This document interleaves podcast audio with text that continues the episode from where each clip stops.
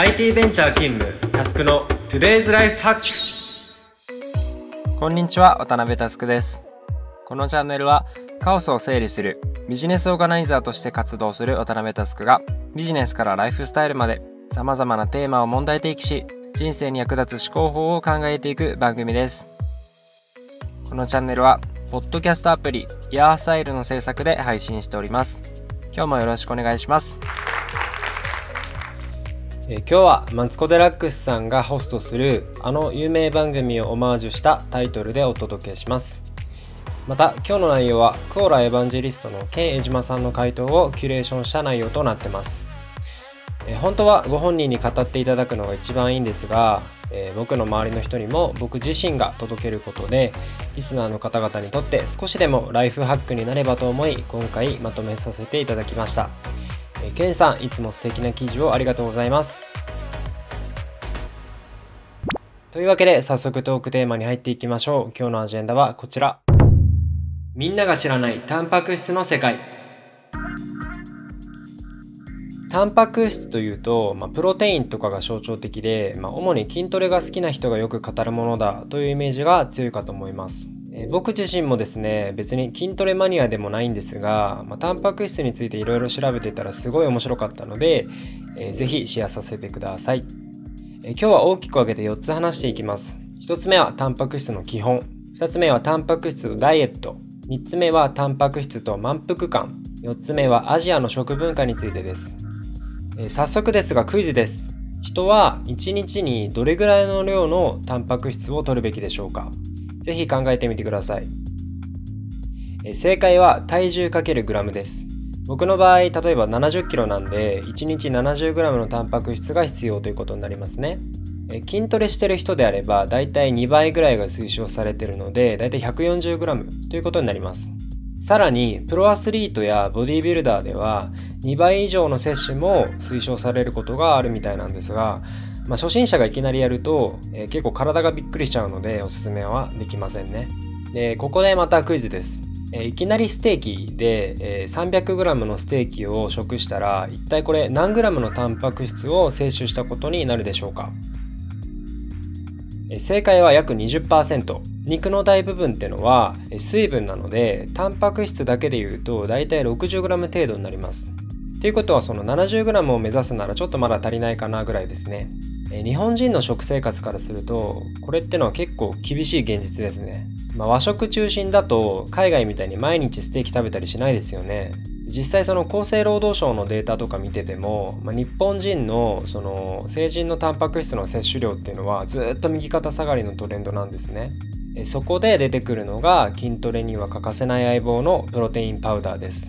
値段換算するとだいたい1回あたり 20g のタンパク質これがだいたいステーキ 100g 相当ですねっていうのを50から100円程度で取れるのですごく経済的かつ効率的ですこれ実は筋トレをやらない人にとってもかなり重要なことなんです。っていうのも日本は高齢化社会ですよね。実は年を取るほど健康にはタンパク質が必要なんです。成長期いわゆる若い時期には菌の分解よりも菌の合成の方が活発でオートファジーの活性も高くなります。オートファジーっていうのはその細胞内での異常なタンパク質をためないようにしたりとか、過剰にタンパク質を合成した時はそれを再利用したりとか細胞質内に侵入した、ま、病原微生物を排除することで、ま、生体の恒常性維持に貢献している仕組みのことです。年齢が若い頃はこのオートファジー活性が高まるのでタンパク質が再利用される効果もあってそれほど食事のタンパク質を意識しなくても大丈夫なんです。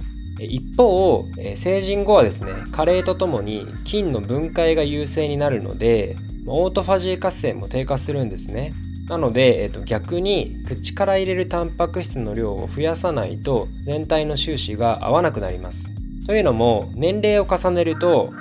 アナボリックレジスタンスという状態になり若い頃と同じ負荷の日常動作であったりとか同じ量の食事をしていても筋肉量が減っていきます。これに抵抗するには若い頃よりも多くのタンパク質をとってテストステロンなどのアナボリック系のホルモンを刺激する必要があります。単刀直入に言うと年を取るほど肉を食う量を増やしてくださいっていうことなんですね。そんなバカなと思うかもしれませんがどうやら本当みたいです。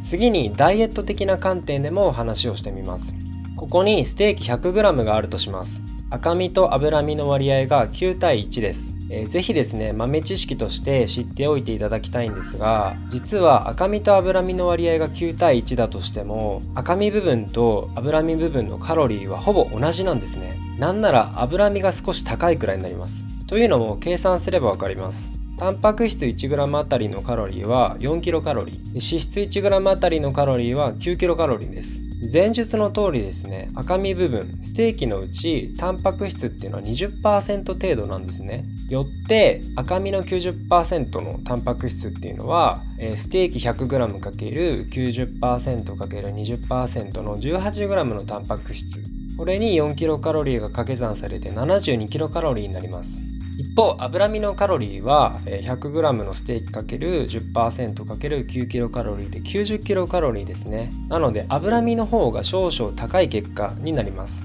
赤身中心のステーキでこの結果です。日本人が大好きな豚バラのしゃぶしゃぶなんか半分が脂身なんでいかにカロリーが高いかは想像に難くないですよね。カロリーを取りすぎないようにしつつタンパク質をしっかり取るっていうのは実は極めて難易度の高いことなんですね。あのボディービルダーの方が鶏胸肉の皮を剥いで食べたりとか卵の黄身部分を捨てて食べたりとかしてるのを聞いたことがあるかもしれませんがそれは脂質のカロリーを極限まで減らしてタンパク質だけを多く取ろうとしてるからなんですね。体重をコントロールしたいのであれば、まあ、ほんの少量の脂身がカロリーを決定するっていう事実だけは必ず押さえておいてください。一方でタンパク質にはこんな面白い側面もあります。それは満腹感に最も貢献するのはタンパク質だっていうことです。タンパク質こそが満腹中枢を効果的に刺激することは実際数々のエビデンスによって示されてます、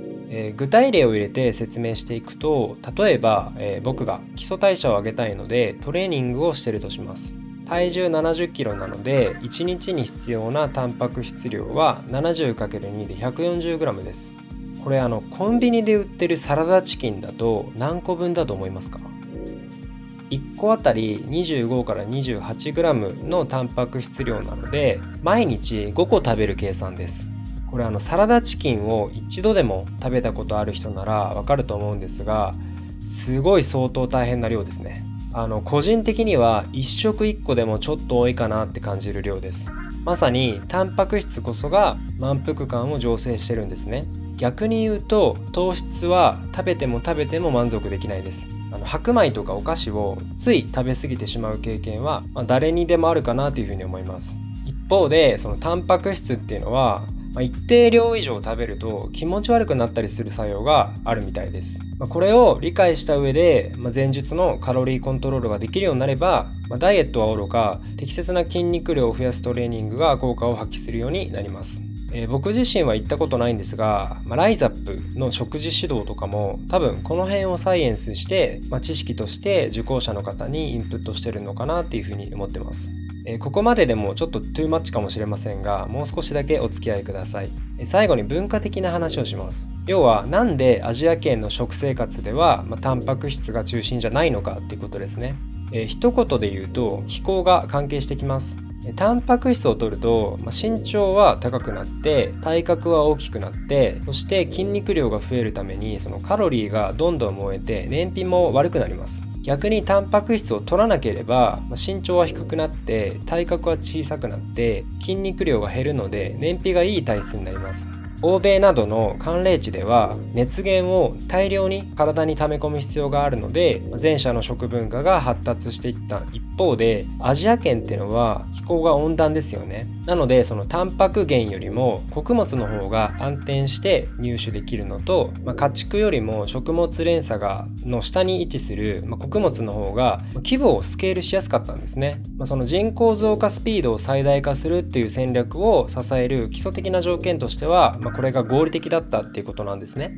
実際我々の祖先であるホモ・サピエンスの長期的トレンドは、ま、小型化なんですね。歴史的にその脳も体格も大きかったホモ・エレクトスを絶滅させて群れをなしましたと。で、えっと、武器を用いることとそしてその言語で脳をネットワーク化することを通して体格の利を無力化しました。しかしその反面アジア人ではその脂肪を溜め込んで太る能力があの大幅に失われてしまったので、まあ、欧米人に比べてカロリーの過剰がその体型に出にくくなったんですね。でその肥満っていうシグナルを発することがないままいきなりその糖尿病になる人口が増えたりしたっていうことがまあ問題になったりしてます、まあ、なのでそのここはそのこれまで話してきた、まあ、知識ですね。っていうのをいかにちゃんと仕入れて自分自身の健康をメンテナンスするかっていうのが大事ということになります。タンパク質についてすごくたくさん話してきたので、まあ、今日はこの辺で締めさせていただきますね。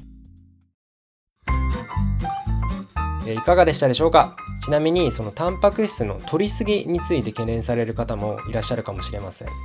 これも一般人が思ってるよりはるかに許容値は高くて、まあ、例えばそのステーキ 1kg 食べても下痢をしない範囲であればきっちりほぼ100%がアミノ酸として吸収されるみたいです。人間の体ってすごいですよね。今日のテーマは以上です。気に入った方は Spotify の方はフォロー。Apple Podcast の方はサブスクリプションに登録をお願いします。また周りの方へお勧めしていただけると嬉しくて震えます。もしこのエピソードを聞いて私はこう思うなどのご意見などがあれば Twitter や Facebook でお気軽に DM いただけるととっても嬉しいです。皆様のご意見も熱烈お待ちしております。また iOS アプリイヤースタイルをインストールすると他のイヤースタイルオリジナルコンテンツも聞けます。ぜひ App Store で検索してみてください。というわけで今日はここまでです。バイバイ。